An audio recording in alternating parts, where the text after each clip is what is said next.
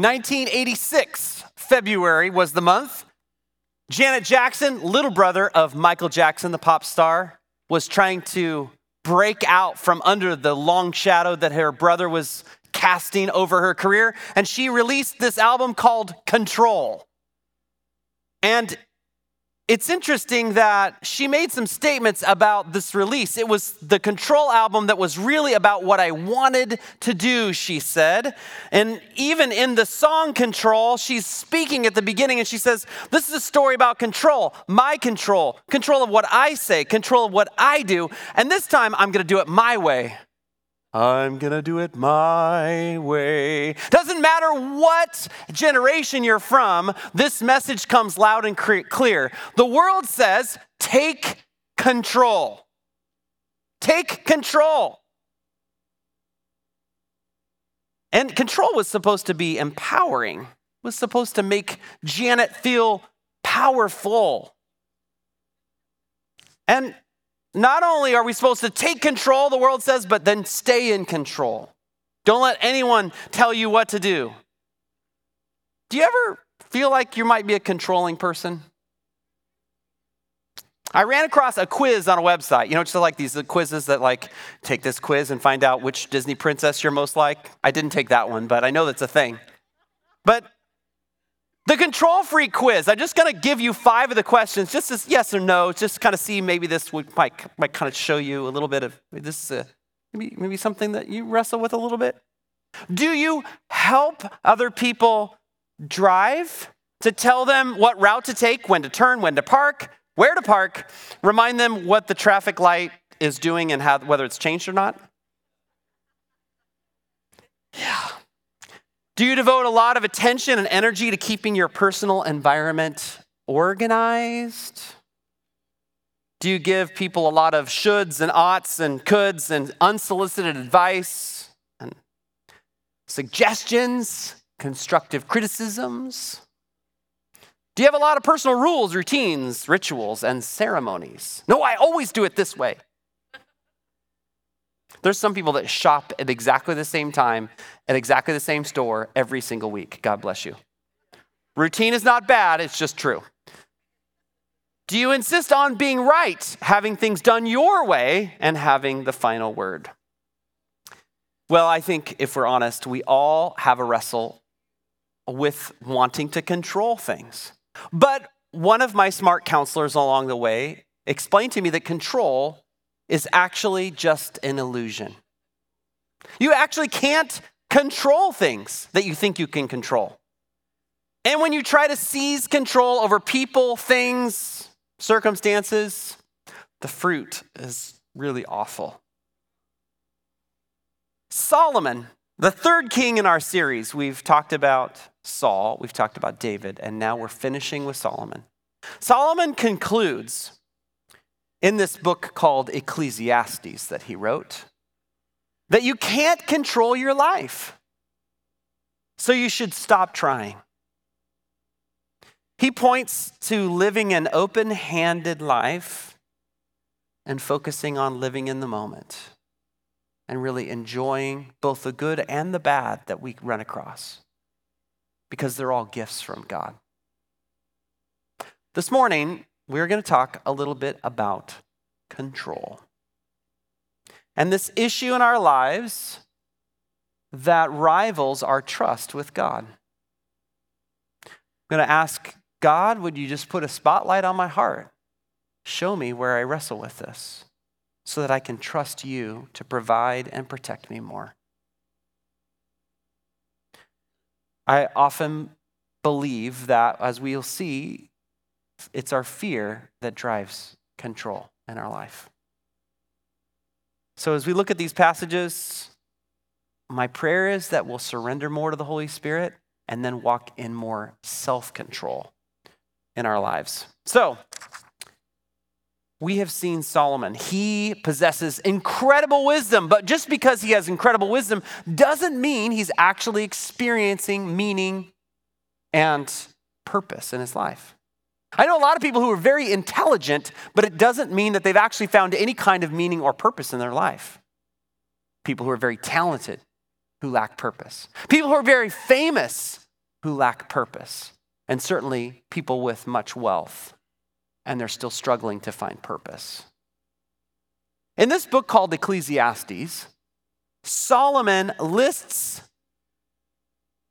just about everything that he's tried to try to figure out how to be satisfied.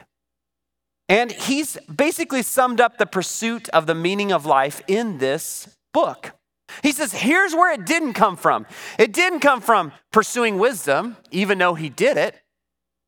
I didn't actually give him significance. Laughter and silliness and wine and food and building projects, palaces and vineyards and parks for his people and reservoirs and irrigation systems, owning slaves, having choirs that sang to him, gold and silver in heaps, promotions, being promoted to the king, being famous across the entire world, and last but not least, yes, a thousand wives. Somehow that was supposed to be leaving him satisfied but he makes it very clear in this book that the eye never tires of seeing. In other words, you can never get enough. Your appetite is never fully satisfied. Why? Because this, these things are good things, but they are not purpose and meaning in life. He finds all these things in his book, Ecclesiastes, meaningless. A chasing after the wind, he says in chapter one. You ever tried to chase the wind? So let's look at the Bible Project overview for the book of Ecclesiastes, because I think it helps us to get the big picture on how Solomon is really saying you cannot control your life. You must simply fear God and obey his commands. Take a look. We're exploring three books in the Bible known as the wisdom literature Proverbs, Ecclesiastes, and Job. And they're all asking the question what does it mean to live well in this world? So we've looked at Proverbs, who you could think of as a bright young teacher. She's all about pursuing wisdom, an attribute of God that's woven into reality. And she's optimistic that if you use wisdom, you will build a successful life. But then we come to Ecclesiastes, who's more like this sharp, middle aged critic. And he says, You think using wisdom will bring you success. You'd better think again, because life here under the sun is meaningless. And that's a phrase he uses a lot in this book. But to understand this book, we have to realize first that we're hearing two voices. So, first there's the teacher, and we've been calling him the critic. He's the main voice in the book. But he is introduced to us by another figure, the author. And he's the one who's collected the critic's words and then at the end of the book summarizes everything and gets the final word. So, why does the author want us to hear from the critic? Well, he wants to turn your view of the world upside down, and he's going to let the critic explore three really disturbing things about the world. And we should warn you, these are pretty intense. Yeah. So, the first is the march of time, or as the critic says, Generations come and generations go, but the earth, it's been here long before us and will be long after. No one remembers people from long ago, and all the people yet to come, they too will be forgotten by those who come after them. So, on a cosmic scale, you and I, we are just a blip. Stars are born, and then they die and form planets which orbit new stars, and those planets, they change over time and eventually burn up. And amidst this cosmic backdrop, my entire existence is like a blink in time. Which leads to the critic's second disturbing observation that we are all going to die. Humans face the same fate as the animals death. All people, the righteous and the wicked, the good and the bad, those who offer sacrifices to God and those who do not, they all share the same destiny. All this activity and madness, then we all join the dead. Man, this book is depressing. And so is the final disturbing thing for the critic, and that is life's random nature. So in Proverbs, life isn't random. There's a clear cause and effect relationship between doing the right thing and being rewarded. But the fact is that life doesn't always work that way. The critic has observed a glitch in the system. He calls it chance, or in his words, The race doesn't always go to the swift, or the battle to the strong, nor does food always come to the wise, or wealth to the brilliant, or favor to the educated. Time and chance happen to them all. So his point is that you can't really control anything in life. It's just way too unpredictable. So if I want to master life, Then you're setting yourself up for a fall. Now, throughout the book, the critic uses a metaphor to tie together all of these disturbing ideas. Nearly 40 times he says that everything in life is hevel. It's a Hebrew word that means smoke or vapor. Like smoke, life is beautiful and mysterious. it takes one shape, and before you know it, it takes a new shape. And smoke looks solid, but try and grab it, it'll slip right through your fingers. And when you're stuck in the thick of it, like fog, it's impossible to see clearly. Now, our modern translations have lost the metaphor, and they usually translate hevel as meaningless. But if you read closely, the critic isn't saying that life has no meaning, but rather that its meaning is never clear. Like smoke, life is confusing, it's disorienting and uncontrollable. So, what are we supposed to do with all of this? Well, surprisingly, the critic first of all acknowledges the perspective of Proverbs. He says it's a really good idea to learn wisdom and to live in the fear of the Lord. Really? I mean, he just said that doesn't guarantee success. But he knows it's the right thing to do. But secondly, and more often, he says that since you can't control your life, you should stop trying. Learn to hold things with an open hand because you really only have control over one thing, and that's your attitude towards the present moment. Stop worrying, he says, and choose to enjoy a good conversation with a friend, or the sun on your face, or a good meal with people that you care about. The simple things in life. Yes, and both the good things and the bad, because both are rich gifts from God. And that's the surprising wisdom of Ecclesiastes. Listening to the critic is painful and can lead you into some dark places. And that's why the author speaks up at the end of the book. Hmm. He doesn't want you to lose hope, he wants to make you humble. Into someone who trusts that life has meaning even when you can't make sense of it. That one day God will clear the hevel and bring his justice on all that we've done. And so he tells us that the proper response to all of this is to fear the Lord and keep his commandments. And that's the book of Ecclesiastes. Now, there's one more voice in the Bible's wisdom literature, and that's the book of Job. And he will bring us the final, much needed perspective on our journey into wisdom. So, the book of Ecclesiastes has a bit of a dark feel to it. If you read it, make sure you tell a friend so you don't go down the rabbit hole and we lose you.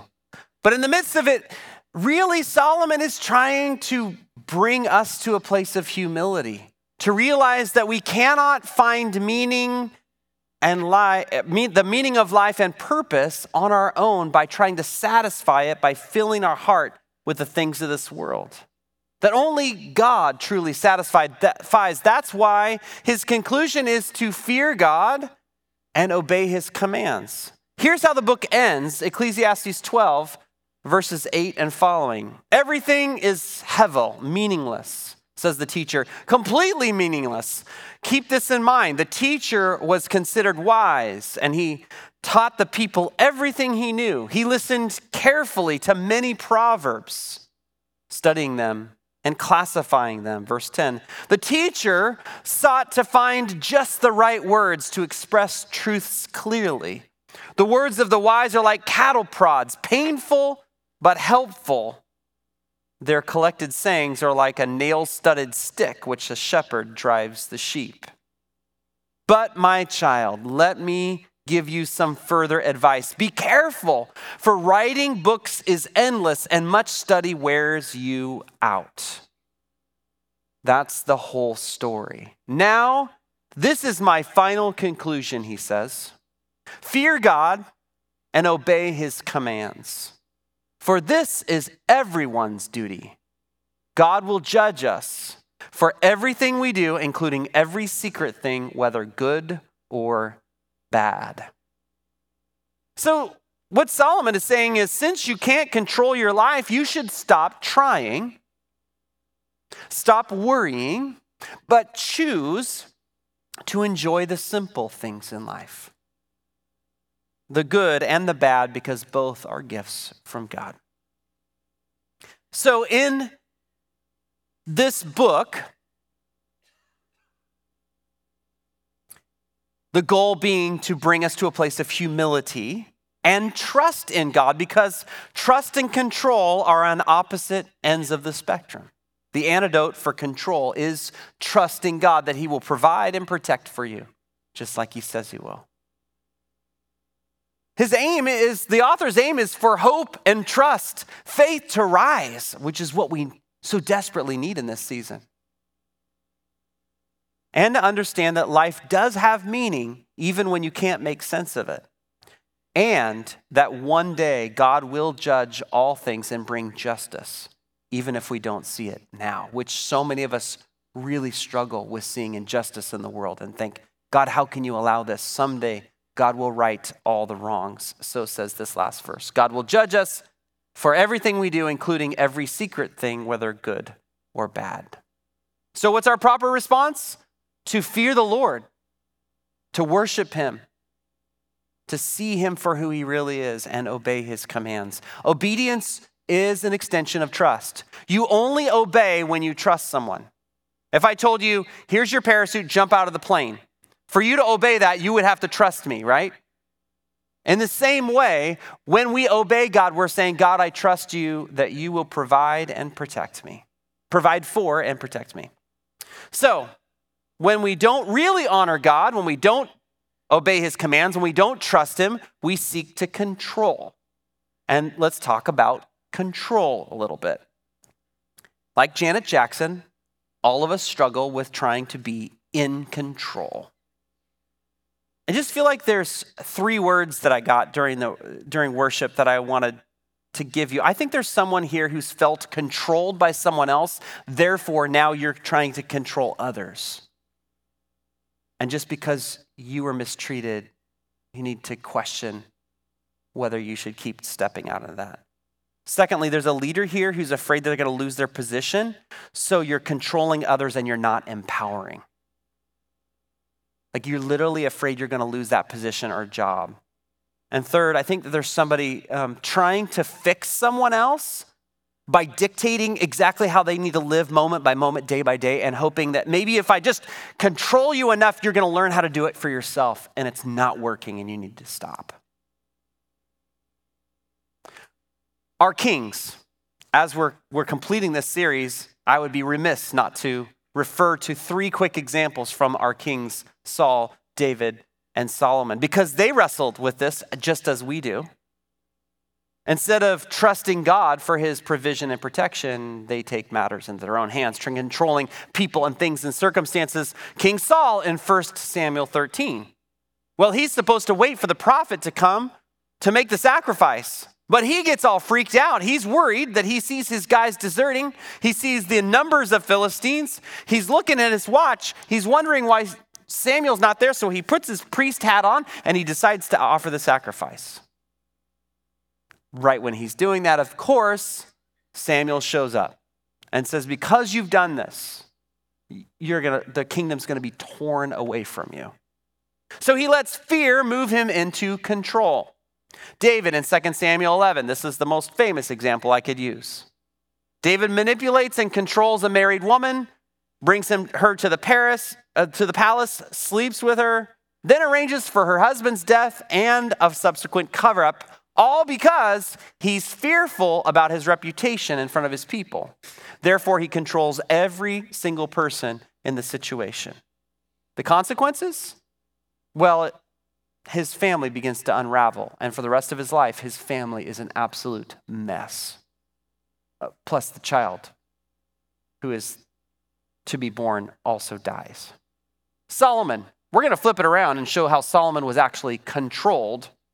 You see, in 1 Kings 11, Solomon is controlled by his, well, several of his thousand wives who are putting pressure and pressure and pressure and pressure on him to put up some temples to some false gods. And so he caves in out of fear. Fear of what? I don't know. Fear of, you know, there's going to be a mutiny and with his thousand wives. He is outnumbered, by the way.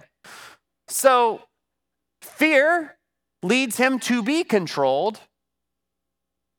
And the consequence is that his son then only rules over the tribe of Judah and the rest of the tribes become Israel, Israel and Judah, and the kingdom is divided from then on.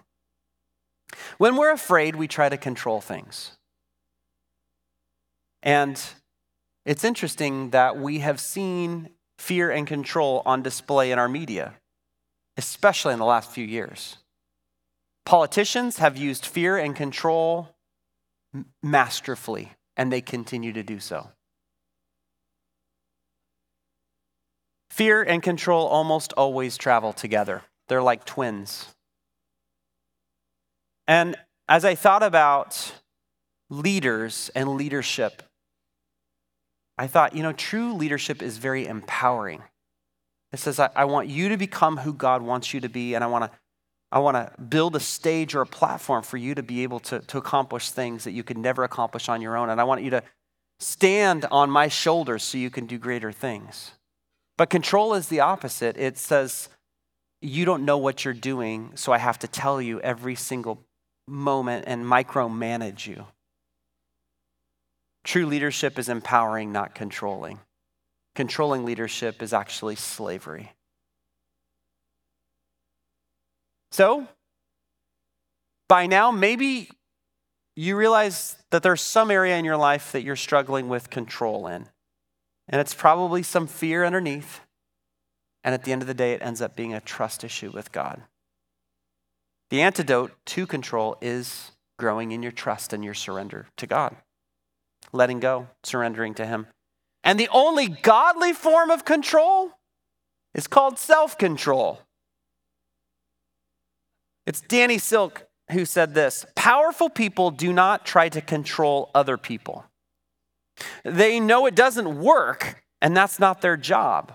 Their job is to control themselves. I got enough to worry about here. I was looking at some websites about business and how business looks at self control. Some business websites would say self control includes balance, balance, calmness, determination, willpower, and confidence. That sounds like a lot of work. It sounds like the effort is you got to work harder. It's all about working harder.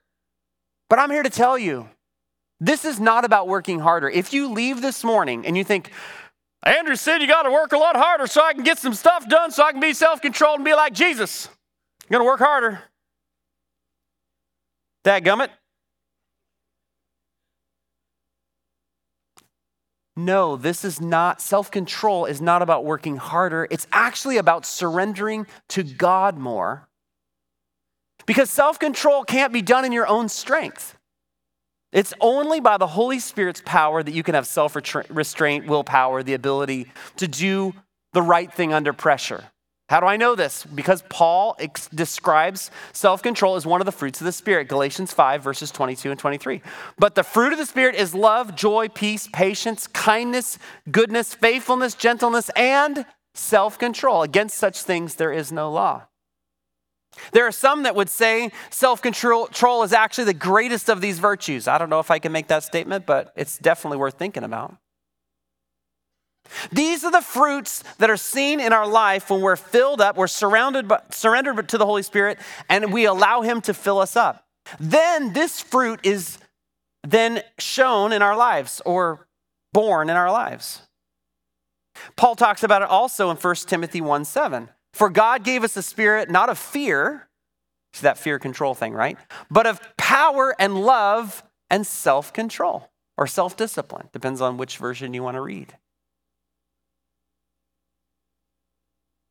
Healthy people who are living the spirit led life are growing in self control. Not because they're working harder at it, but because they're surrendering more. Proverbs 25, 28, our friend Solomon says this A person without self control is like a city with broken down walls. In biblical times, if you had broken down walls, it meant that anybody could come in and raid and pillage and take and take advantage of you, that you were vulnerable to be a victim. Healthy people are growing in this spirit led life of growing in self control. Once again, Danny Silk, I just love what he has to say about this stuff, said this Self control is not the ability to say no to bad things, Because that's sometimes what we think. Self control is the ability to say yes to something so completely that all other options are eliminated. It's amazing when I pursue after God with all my heart, when I really go after Him and I'm spending time in my Bible, I'm spending time in prayer, I'm spending time doing the things that lead me into a place of worship, all of a sudden, the things that the world is tempting me with look more and more hollow and shallow, and I realize that they don't really satisfy. When my heart is, is pushing into God, the things of the world looks, look strangely dim, in the words of the hymn. When you turn your eyes to Jesus.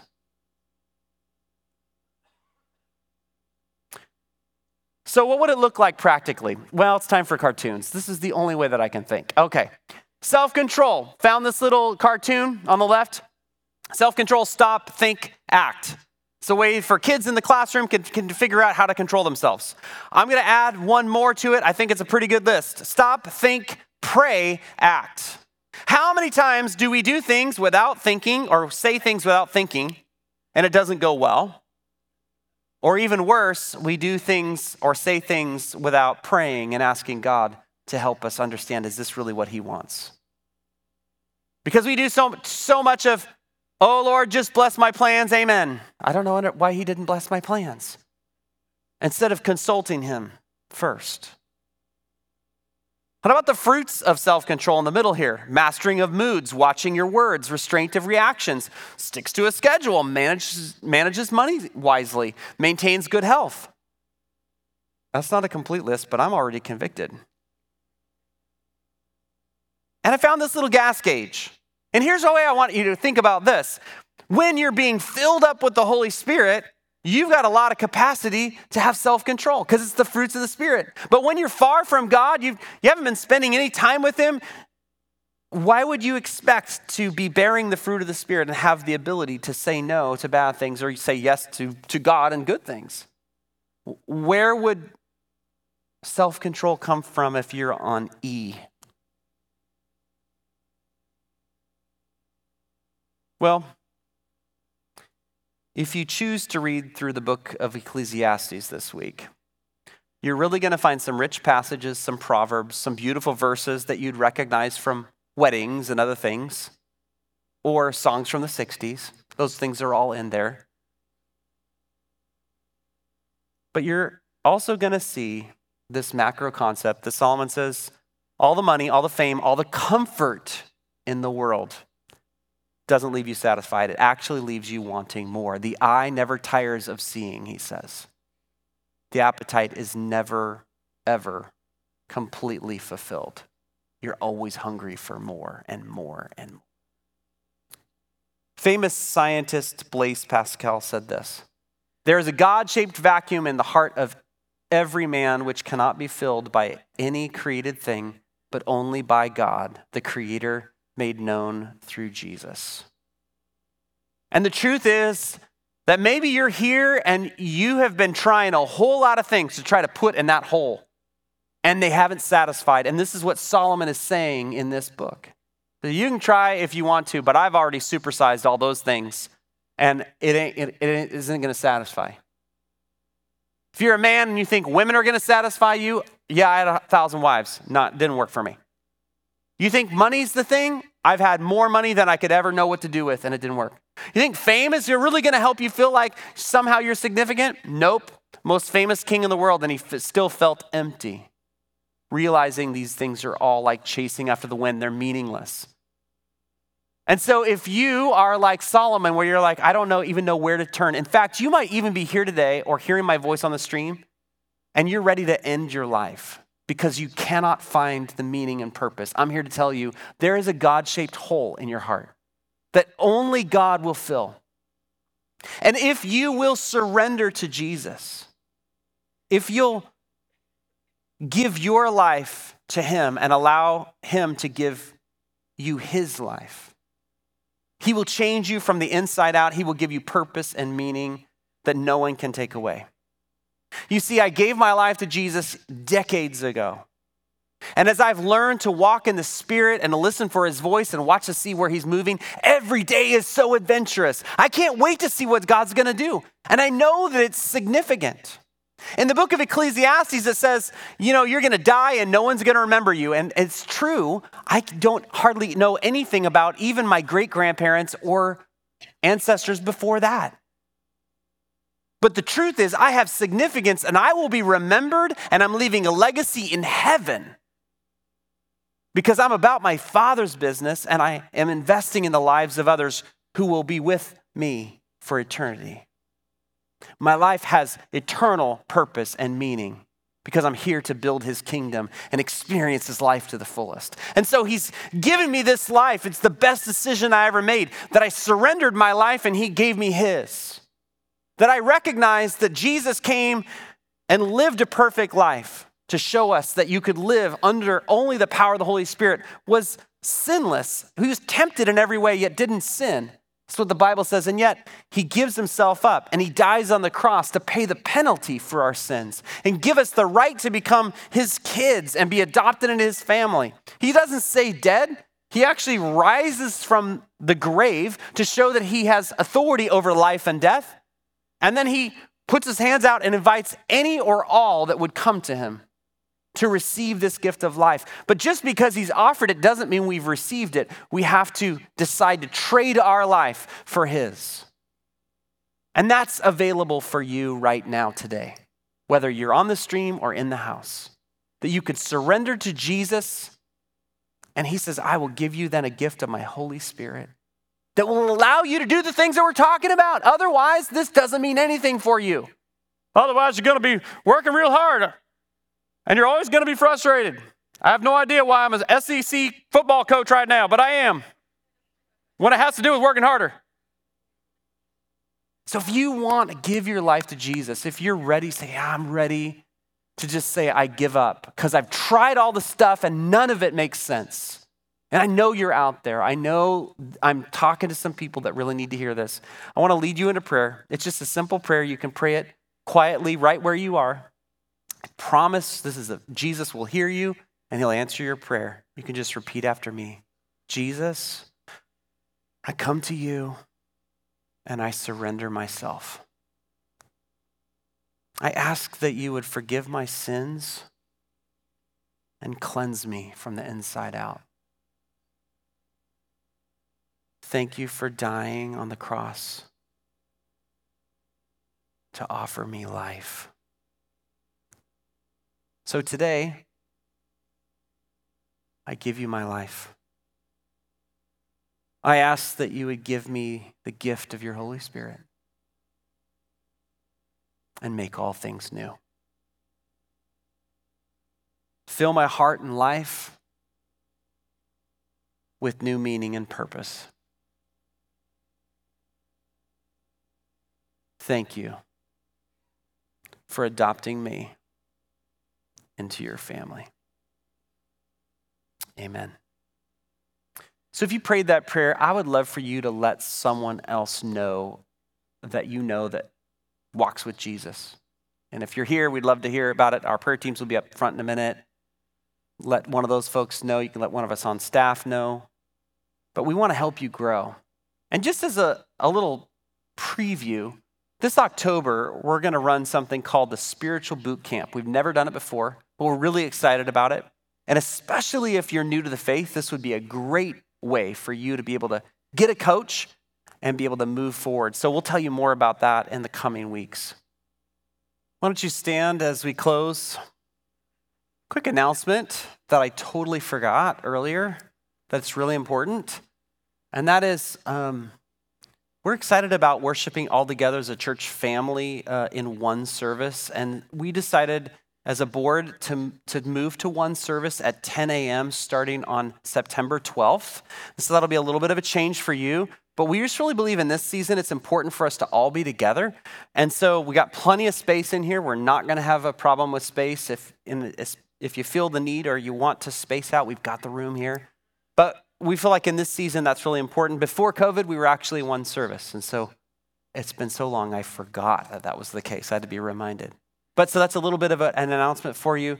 Jesus as we learn to trust you more, as we learn to surrender to you more, I pray that we would grow in self control, that we would keep our eyes on you, Jesus, and that you would become more and more real and true and powerful in our lives.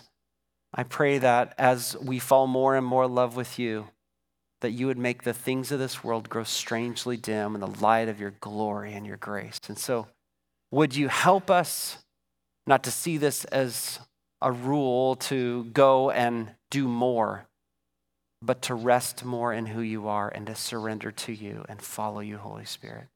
So, thank you for this church family. I am so blessed uh, to be a part of it. In Jesus' name, amen. Thanks so much for coming. Prayer, folks, if you'd come down forward, we'd love to pray for you. Any need you might have, let us know if you made your if you gave your life to Jesus. And otherwise, we'll see you next week.